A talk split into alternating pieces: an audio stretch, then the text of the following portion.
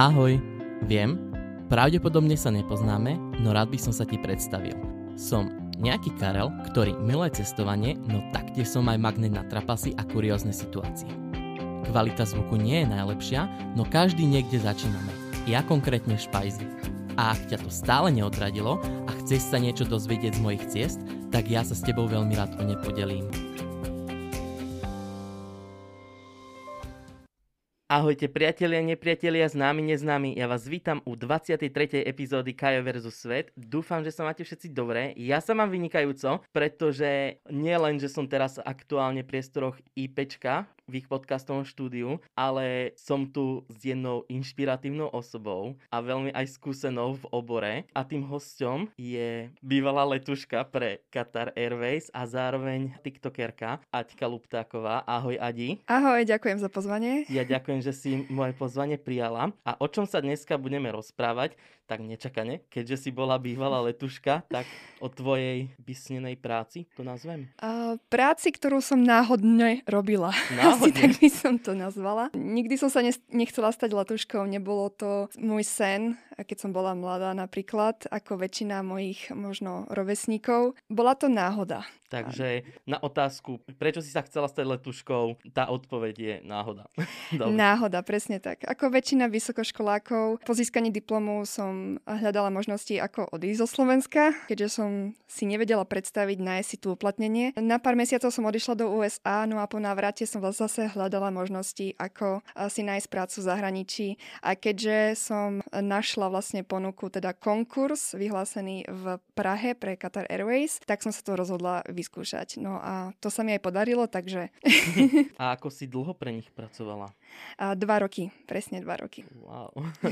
a počítala si už, koľko krajín si vďaka ním precestovala? Áno, to je, to je taká moja záľuba. Mám aj stieracú mapu, kde si to označím. tak to už teraz takže, musí byť zaplnená. Um, takže tie krajiny, ktoré som si naozaj aktívne pozrela, uh, ich je 60 a ďalších wow. uh, 10 na letisku, takže 70. Aby sme išli pekne chronologicky, tak uh, ako si spomínala, po štúdiu si sa teda dozvedela, že v Prahe je konkurs a ako človek si môže vyhľadať túto pracovnú ponuku. Či to si len na internete, len Áno. tak random? Uh, tak každému odporúčam sledovať tie stránky, webové stránky a aerolinky, kde chce teda pracovať. No a vlastne v sekcii kariéra vždy majú vyhlásené buď konkursy, alebo teda online prihlásenie applications. Čiže vlastne e, takýmto štýlom sa tomu dá dostať. Niekedy zriedkavo je takáto ponuka vyhlásená aj na rôznych portáloch, ako je profesia. Tam som napríklad našla aj Rainer, pretože do Raineru som išla a si to vyskúšať um, ako keby uh, ako koncept pre tým Qatar, Qatar Airways, takže v septembri som absolvovala pohovor pre Ryanair a v oktobri pre Qatar Airways. Takže uh, napríklad ten Ryanair alebo európske aerolinky si vie človek dohľadať aj na rôznych profesijných uh, portáloch, ale naj, najistejšie sledovať viac menej tie stránky uh, pre tú aerolinku. Uh-huh.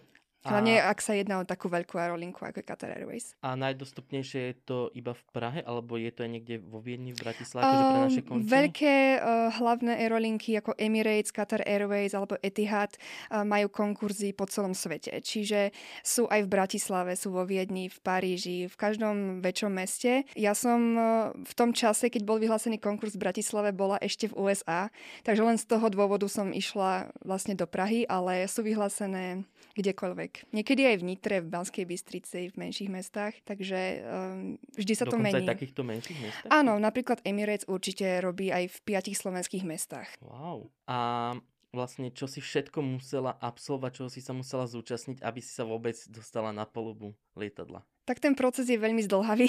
Človek sa musí vyzbrojiť trpezlivosťou. Už len ten konkurs, tzv. Open Day, má niekoľko častí. Prvá je taká hlavná selekcia, kde robíte test e, z angličtiny, je tam aj nejaká esej, nejaké logické matematické úlohy. Potom vlastne je teda, dala by sa povedať, prvá selekcia. A potom je tzv. read reach test, čiže tam je ten prvý kontakt s tými recruiters. A vy, áno, tak. lebo vždy sú tam e, vlastne tri uh, také dámy, ktoré uh, si o vás spravia taký ten prvý dojem.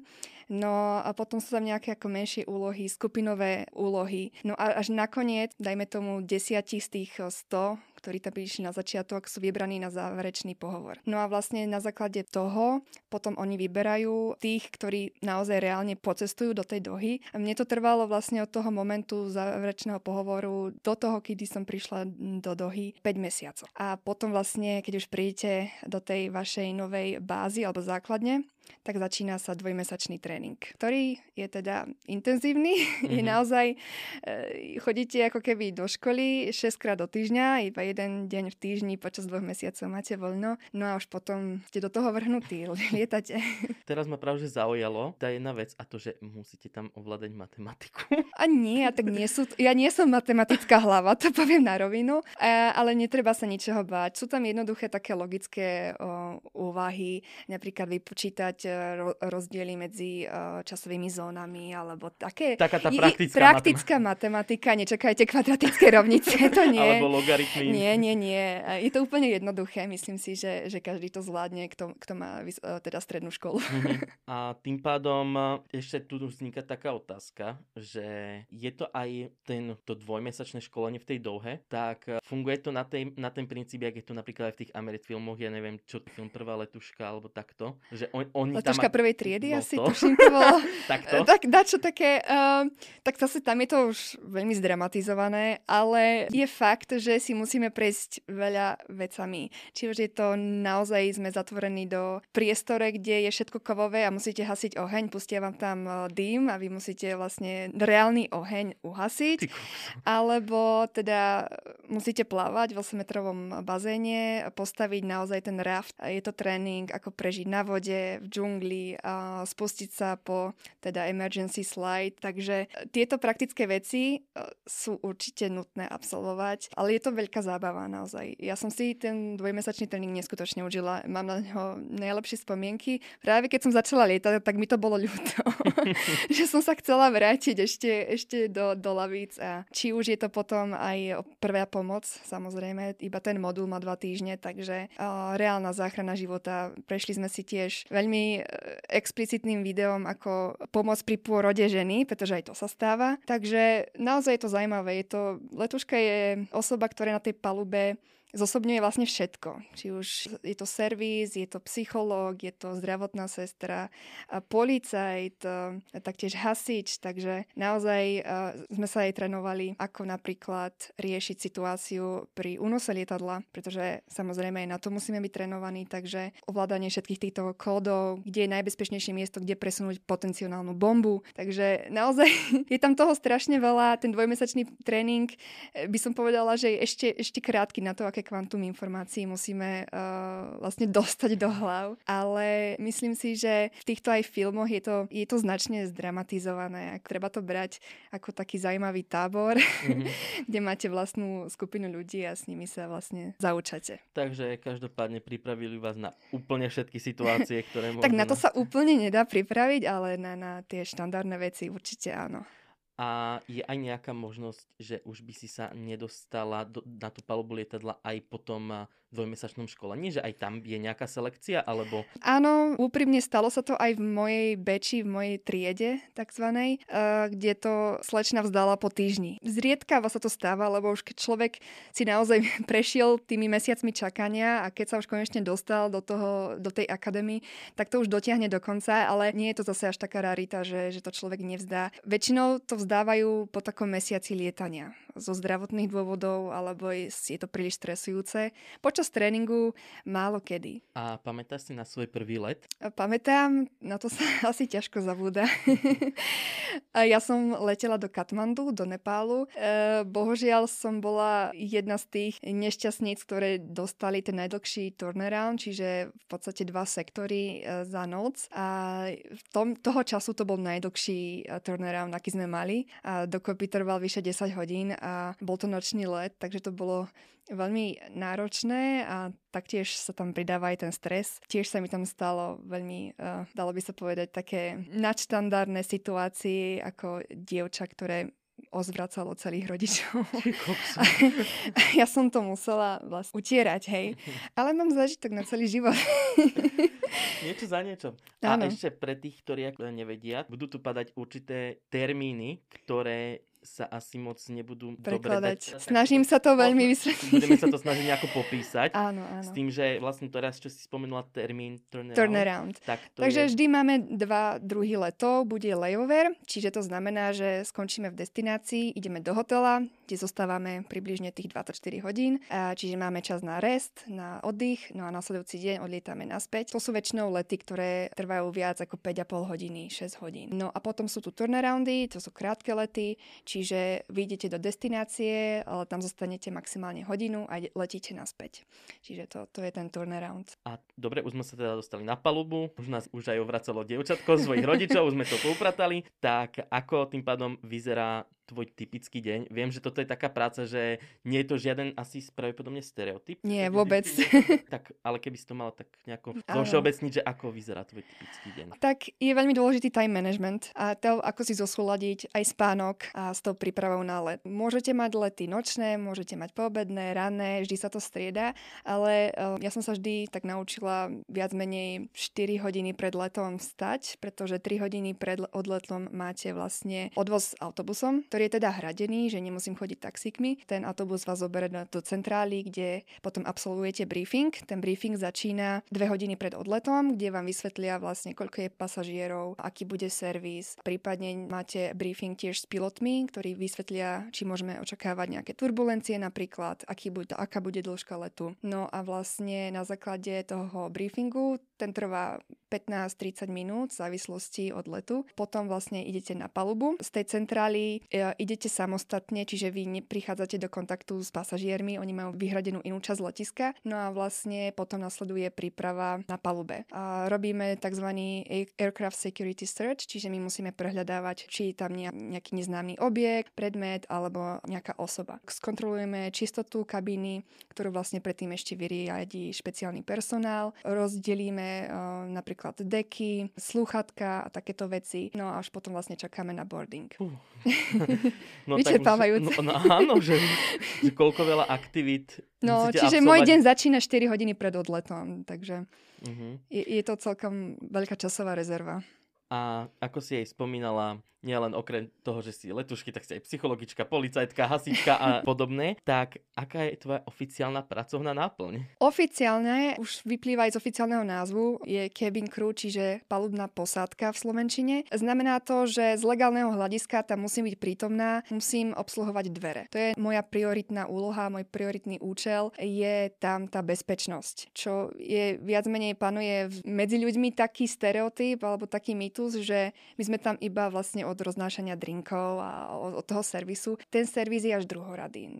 Prvorada je tá bezpečnosť, musíme obsluhovať dvere, musíme ich zaisťovať, tzv. arming, disarming a taktiež sme vlastne uši, oči kapitána tam vzadu. Takže toto je náš prvotný účel. No a druh, druhorady je aj servis. Aj z toho dôvodu ten tréning je postavený tak, že 3 týždne a 2 týždne je prvá pomoc a tie technické veci a až posledné 2 týždne je len servis. Čiže aj z toho to vyplýva, že tá bezpečnosť je náš prvoradý účel. A s akými klientami sa ti pracovalo najlepšie alebo prípadne najhoršie, že ak by si to mala popísať na základe národnosti, lebo vieme, že každý má iné, iné zvyky a podobne. No, tak už asi vieš, kam tým mierim, Tak že... Eh, viem, že národnosť generalizovať by sa nepatrilo, ale keďže mi tak povediac išli po podruku stovky rôznych národností, tak určité vzorce správania sa opakovali a musím povedať, že práve tie arabské národnosti, Katarci alebo Nigéríci, tak s nimi sa mi pracovalo ako európskej bielej žene najťažšie. Tým, že oni sú úplne zvyknutí, možno aj iná voľba slov, e, vás často e, častujú nejakým pejoratívnym výrazom. Hoci to nemyslia zle, nemyslia toľko urážku, ale napríklad Európán je z toho v šoku. Je to niečo, čo by si napríklad no nedovolil, ale pre nich je to úplne normálne. Takisto aj Katarci, tá autorita voči žene tam absentuje. Takže viac menej tam som si všimla, že tá komunikácia je trochu ťažšia, ale dá sa to naučiť. Treba si povedať, že odosobniť sa od toho, že tento človek nič proti tebe nemá, takto je on naučený, takto v jeho kultúre to funguje a ja to musím skrátka uh, akceptovať. Takže Uh-huh. A tým pádom, čo sa týka aj tých národností, tak najlepšie sa ti pracovalo tým pádom asi s Európanmi? Asi. Európanmi štandardne, taktiež aj s azijskými národmi. Veľmi milí ľudia sú Japonci, taktiež Novozelandiania, Austrálčania, tak s nimi som bola aj... Som mala k ním najbližšie asi, by som to povedala. A to sú národy, ktorý, e, ktoré sú vychované k veľkej úcte k druhým, aj cudzím národom alebo aj k cudziemu človeku všeobecne. Sú veľmi úctiví a sú veľmi slušní, takže s nimi sa mi štandardne pracovalo veľmi ľahko. A ešte by som sa chcel vrátiť ohľadom tej pracovnej náplne, lebo si sa aj tam povedala, že baňuje tam mýtus, že, je tá, že ste tam iba kvôli tomu podávaniu ano, vlastne ano. toho servisu. Mňa teraz napadol aj taký ďalší mýtus, že letuška je slúžka. Čo si ty vlastne o tom myslíš? No, tak je to niečo, čo zabolí, lebo človek, ktorý si tým prešiel, tak vie, koľko dríny, koľko tých informácií a vzdelávania musí do toho človek dať, aby sa vôbec tou letuškou stal. A tiež som sa stretla veľakrát s tvrdením, že sme vlastne, letuška je niečo ako čašnička v oblohe. Alebo te, tak toto také, som ešte nepočul. Um, a ja zase nepoznám veľa čašničok, ktoré sú trénované na potenciálneho únosu prostu. Nevedia napríklad zviazať človeka, hej, ktorý, si, ktorý je veľmi a, agresívny, a, nevedia, čo spraviť prípadnou bombou, nevedia, ako uhasiť oheň. Takže e, s týmto tvrdením si dovolím nesúhlasiť. je to veľmi zľahčené, to, čo robíme na, na palube lietadla. Je všeobecne známe, že letušky sa musia stále usmievať. Mm, nebolo to niekedy pre teba otravné, alebo ako by si sa vlastne k tomu... Tak určite vyjadrila? áno. Um, celý ten, tá, tá reč tela, ten postoj, úsmev, tam musí byť. Toto je asi pravidlo, ktoré platí v akékoľvek aerolinke. Uh, musíme mať teda príjemný vzhľad a už na prvý pohľad vyzerať, že sme vlastne dobre odpočinuté, že sa tešíme do roboty a že sme vlastne tu na to, aby sme vyzerali pekne a aby sme sa usmievali. Um, či je to už niečo ako... Či ma to otravovalo, tak to by som nepovedala, ale uh, je už asi choroba z povolania, že e, som sa zvykla osmievať na cudzích ľudí. Alebo stať príliš strnulo v takom postoji, a ktorý možno pôsobil až mhm. neprirodzene. Takže e, to je niečo, s čím sa žijete. A čo by mala podľa teba splňať taká tá správna letuška. Teraz uh, neberme ohľad na to, že nejaké tie špeciálne požiadavky nejakých iných aeroliniek, ale tak vždy, každá má nejaké tie črty. Tak zo všeobecní by sa dalo asi uh, ten, ten diplom teda zo strednej školy, to je minimálne vzdelanie požadované. Anglický jazyk, keďže angličtina je považovaná za mm, oficiálny jazyk letectva.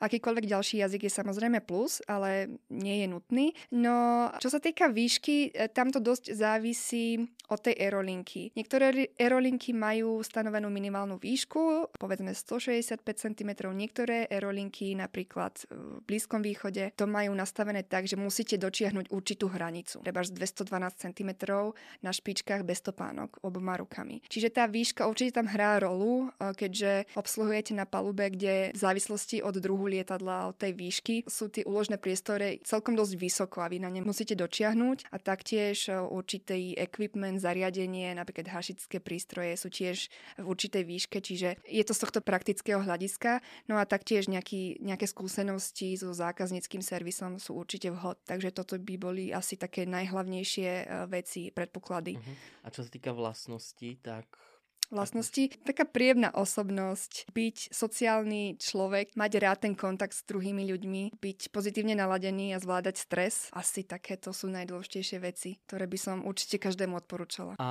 ako si zvládala jetlag? Pretože je to niečo, čo len tak nejaký človek nedá, pretože sa toho aj bojí, napríklad ho to práve aj odpudzuje od tej práci, tej letušky. Áno, určite. Jetlag je niečo, čomu sa bohužiaľ nedá vyhnúť 100% ani ako letuška letuška budete mať dní, kedy naozaj ten jetlag sa dostaví, ale dá sa zminimalizovať.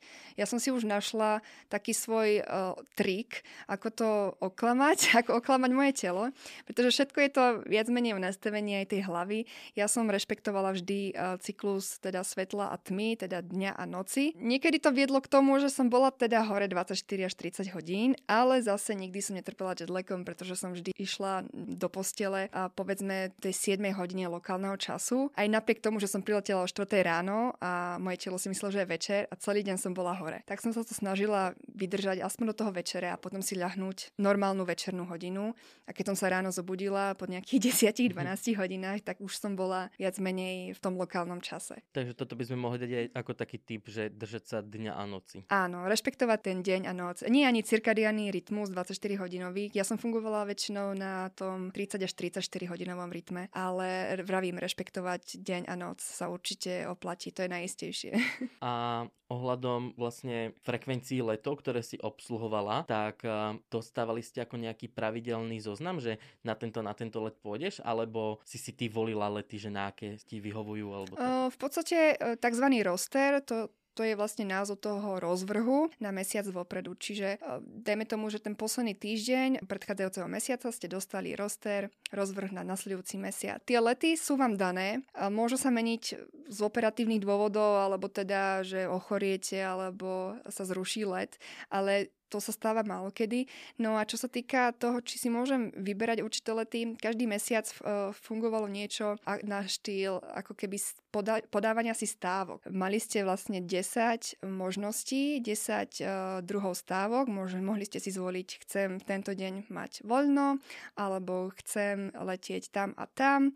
No a vlastne z toho vám vyhovali väčšinou tak 5 až 10% Ja som z tých desiatich pokusov dostávala väčšinou ten, ten jeden alebo dva. Čiže e, viete si určiť tie destinácie, ale niekedy to ťažké, lebo sú samozrejme destinácie, ktoré sú veľmi populárne. Nový Zéland, Tokio, Hongkong samozrejme, kde veľa ľudí chce ísť a takže si tam podáva tie stavky, no ale nie každý e, to môže dostať. Takže je to taká, je to, je to dosť o šťastí, by som povedala. A ohľadom týchto rozdelenia tých služieb, uh, nie je to nejako hradené aj na základe národnosti? Ja neviem, že napríklad ty ako Slovenka, že si mala často lety do Viedne a podobne. Práve, že je to opačne.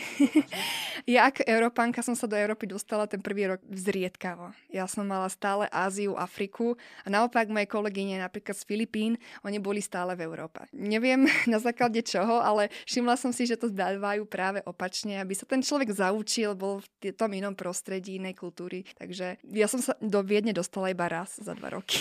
Že si bola prinútená vo veľkých úvodzovkách bohužiaľ cestovať. Áno, ja som bola práve že rada, lebo tak do Európy sa človek pozrie aj cez víkend, no, pred samozrejme covidom, ale do takej Ázie, do Nového Zélandu, Austrálie, tam sa človek asi ťažko pozrieť za normálnych okolností. Takže ja som bola rada, že cestujem práve tam. A teda keďže si aj takto cestovala, tak mala si aj nejaký ten čas poznať krajinu, do ktorej si priletela, alebo to boli len, jak si nazval tie turnaroundy, že...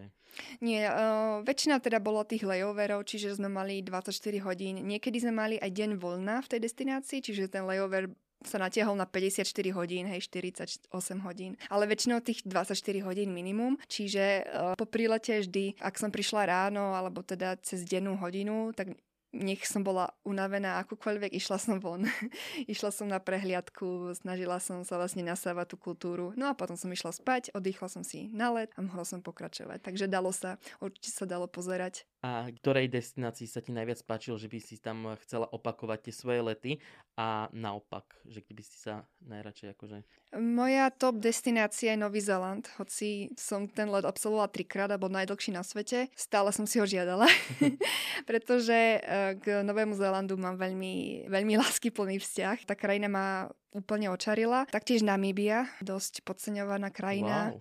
Namíbia je skvelá. Z hodou okolností, keď som tam bola na safari, tak som stretla skupinu 16 Slovákov, ktorí tam išli poľovať. Takže to bola taká, taká pikoška. Naše lesy im bolo málo. uh, áno, bola som príklad, naozaj skupina 16 Slovákov. Keď som započula Slovenčinu, myslela som, že sa mi sníva.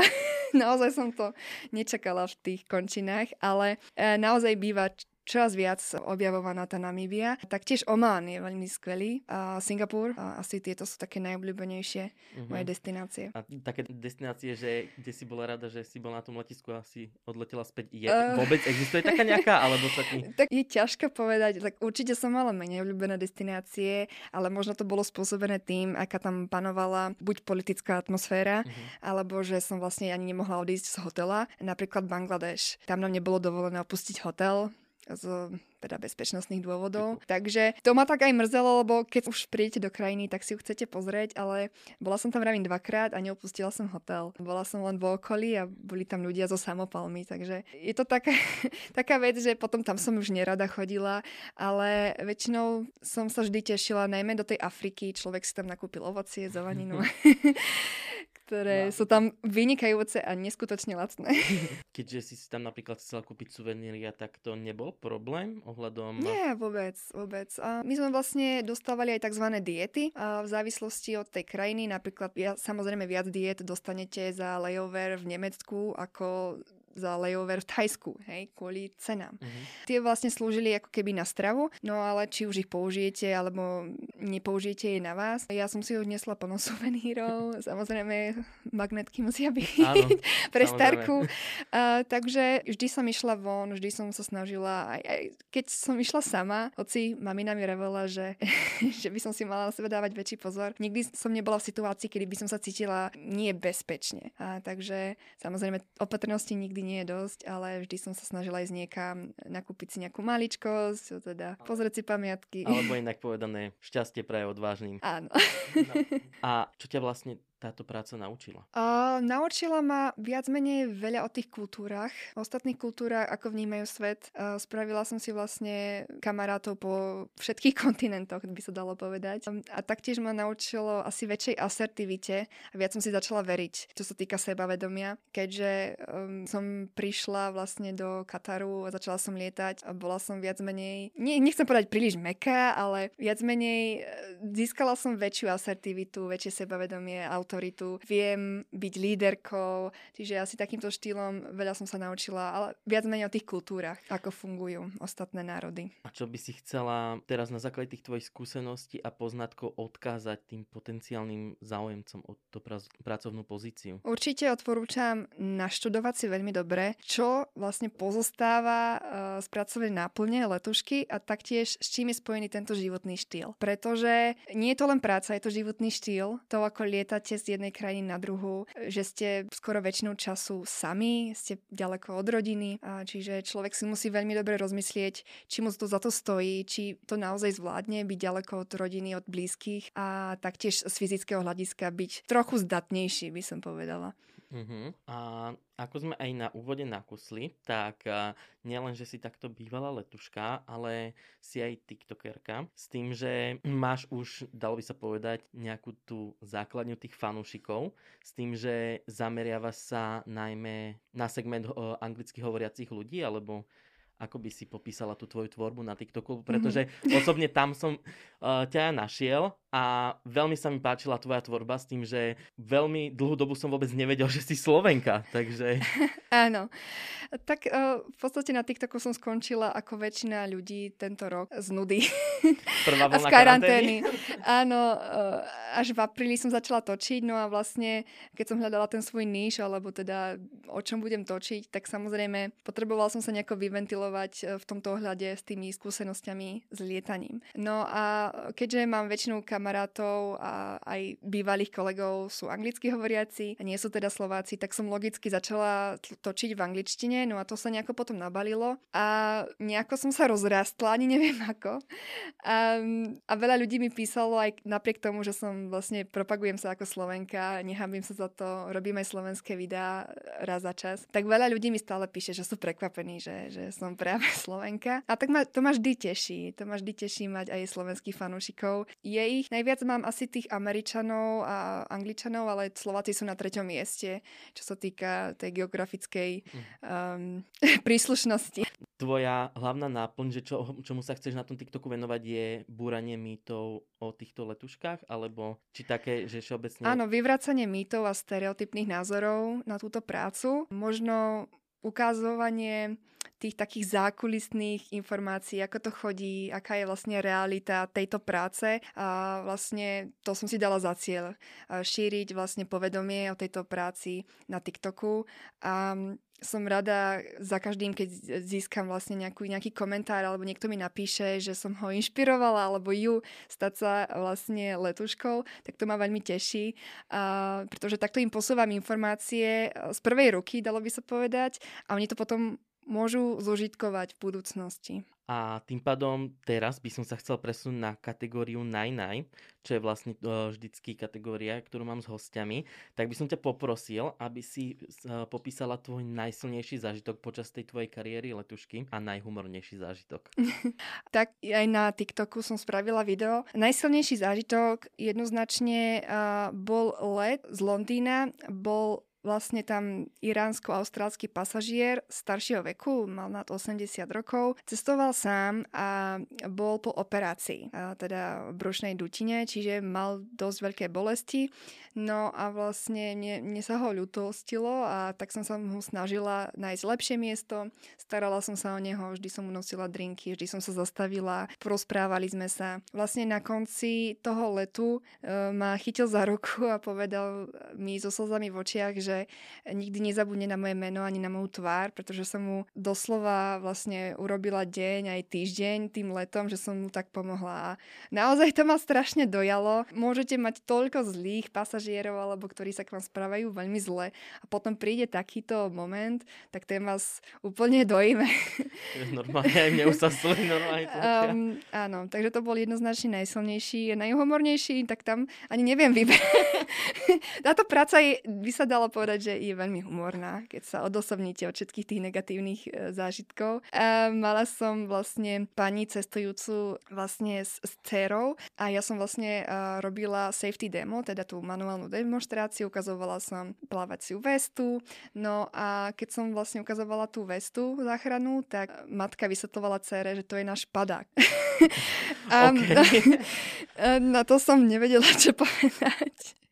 Iba som pokračovala vo svojej teda demonstrácii. Alebo teda pasažier, ktorý prevážal z Afriky do Číny svoju mačku v podpalubi, ale, on, ale on očakával, že tam bude veterinár. Ja som mu potom vysvetlila, že teda osoby v podpalubí ne, ne, nenosíme. A on začal panikáriť, že teda jeho, jeho mačka je tam sama. No, takže bol to let z Tanzánie do Dohy, čo bolo 6,5 hodiny a potom ešte ďalších 8 hodín do Pekingu. um, Prežila no, to, prosím, prosím povedz ale, mi, že áno. Ale určite áno. Dobre. Však to bežne prevážame zvierat. Dobre. ale jeho reakcia bola, bola veľmi smiešná. No super teda a tým pádom už sa presúvame na poslednú kategóriu tohto podcastu, čo je gastrotyp, takže čo si si pre nás pripravila? Ja nie som veľmi dobrodružný jedák, priznám sa, ale obľúbila som si thajskú kuchyňu pataj, klasický, a mango sticky rice, to je vlastne ich taký tradičný dezert, taká ako keby trochu mokrejšia rýža na to platok manga, je to vlastne sladké. Taktiež v Južnej Afrike mi veľmi zachutil likér a marula, ich tradičný. Je to niečo na štýl Baileys, ale je to veľa lepšie. Mňa. Je to veľmi dobré. No a taktiež z Dominikánskej republiky uh, mangu, takzvané tiež uh, národné jedlo. Je to vlastne, vyzerá to ako zemiaková kaša, ale nie je to zo zemiakov, je to z špeciálneho plodu, ktorý sa volá juka. A to vlastne sa spraví z taká kaša na to sa dá ja viem, nejaké, nejaké klobásky, cibule, no a je to veľmi také chutné. Takže je to naslano spravené? Je to naslano, je to Aha. naslano. Mhm. No super, teda tak už teraz budeme môcť vedieť, že čo budeme môcť ochutnať, keďže my tu máme takého svetobežníka gastronomického. no, tak gastronomického asi nie. nie, nie, nie nechutnala som ani škorpióny, ani nič takéto, ja na to nie som. Mám známy, ktorí to skúšali, no ale tak to zase nemôžem doporučiť.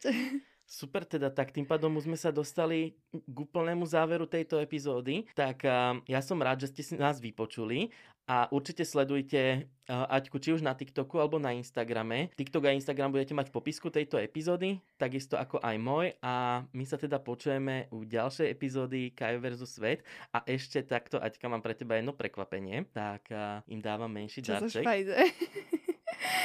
Totiž to ja som si vytvoril vlastný mandarinkový džem.